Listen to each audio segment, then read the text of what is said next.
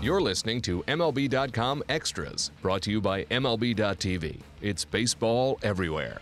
This is Adam Berry, MLB.com's Pirates beat reporter, coming to you from Joker Marchant Stadium in Lakeland, Florida.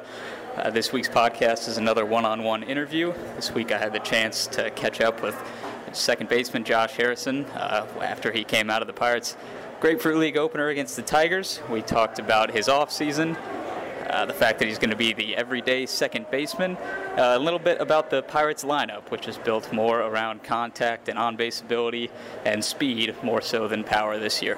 Is there anything in particular you did this offseason maybe differently than you've done before as far as workout regimen or uh, coming back from the, the thumb injury?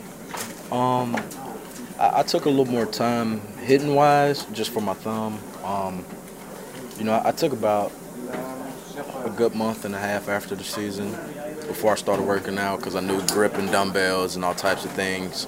And uh, I just want to give my thumb as much time to heal, you know, because they told me that when when I had the surgery, like if you want to be 100%, I'd have to miss the rest of the season. And I was like, well, just get me back at a point to where I can play.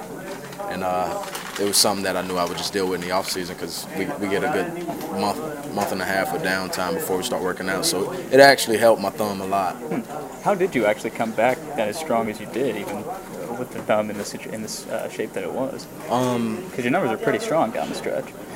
Just a, a, lot of it had to do with my surgeon, Dr. Graham. He's done this surgery before, and uh, our training staff worked with him really well. And then when after my surgery, my rehab with the trainers, they they monitor my, my progress and they they for them they've dealt with it. So they all the different type of range of motion and strength tests they knew where my numbers should kind of be before it was like okay go start playing rehab games. Hmm. and uh, once i kind of hit that those numbers as far as range of motion and strength it was it, it, was more so based off of what i could take and what i couldn't. Um, there, there were definitely times where i might have caught a ball or fouled off a ball that, that gave me some type of, of jolt but it, it was bearable.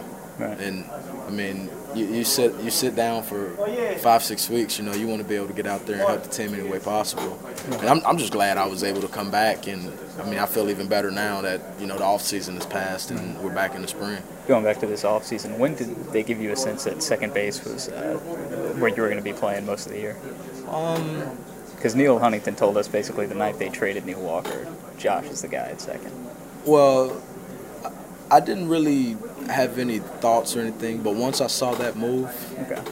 you know, I, I mean, I, I just kind of took it upon myself. I hadn't talked to them, but I was like, I'm gonna prepare for second because, I mean, I know with me, Jordy, Kang, all of us healthy, that it'd probably be easier for me to move to second, which I feel most comfortable at second anyway.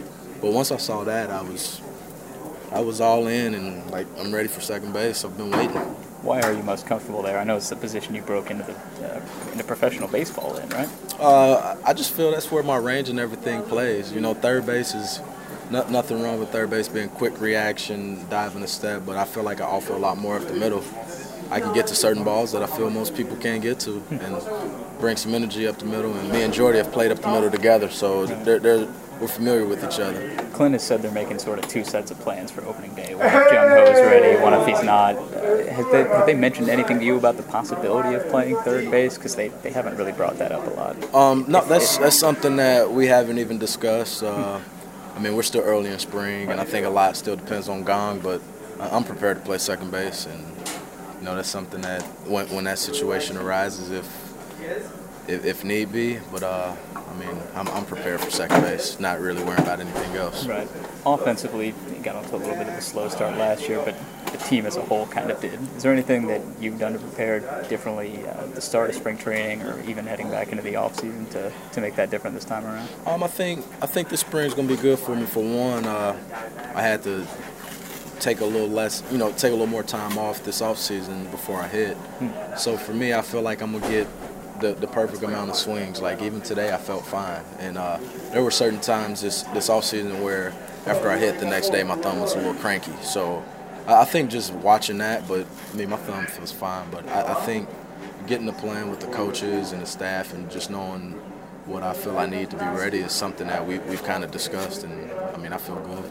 Neil mentioned at the start of last season when you were in a little bit of a slump that the contract extension may have been weighing on you at all. And I know at the time you said it wasn't on your mind. Looking back, do you think that may have affected you at all? Not not necessarily. Um, I mean, because if you looked around as a whole, the whole team was struggling. You know, I mean, not not to mention there were times that I'm like, man, you know, I'm a guy that they rely on, but it wasn't anything that I'm like, oh, I signed this contract, I got to do this.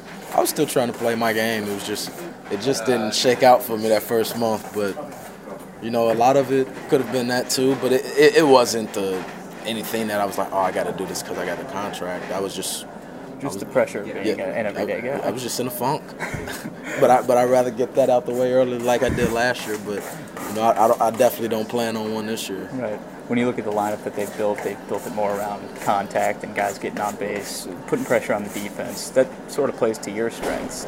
Do you like the, the sort of approach that they've taken to, to building a lineup this year? Well, for sure. Uh, you look around our team, we got athletes everywhere. And uh, that, that's not to say that uh, we're just going to be guys that get on base and steal. We got some guys that can pop it out the yard, too. We, mm-hmm. we just happen to have a team full of hybrids, guys that can run in, that can provide a little bit of pop. Mm-hmm might not have anybody that hits 40, but we'll have some guys that hit 20, still 20 bags.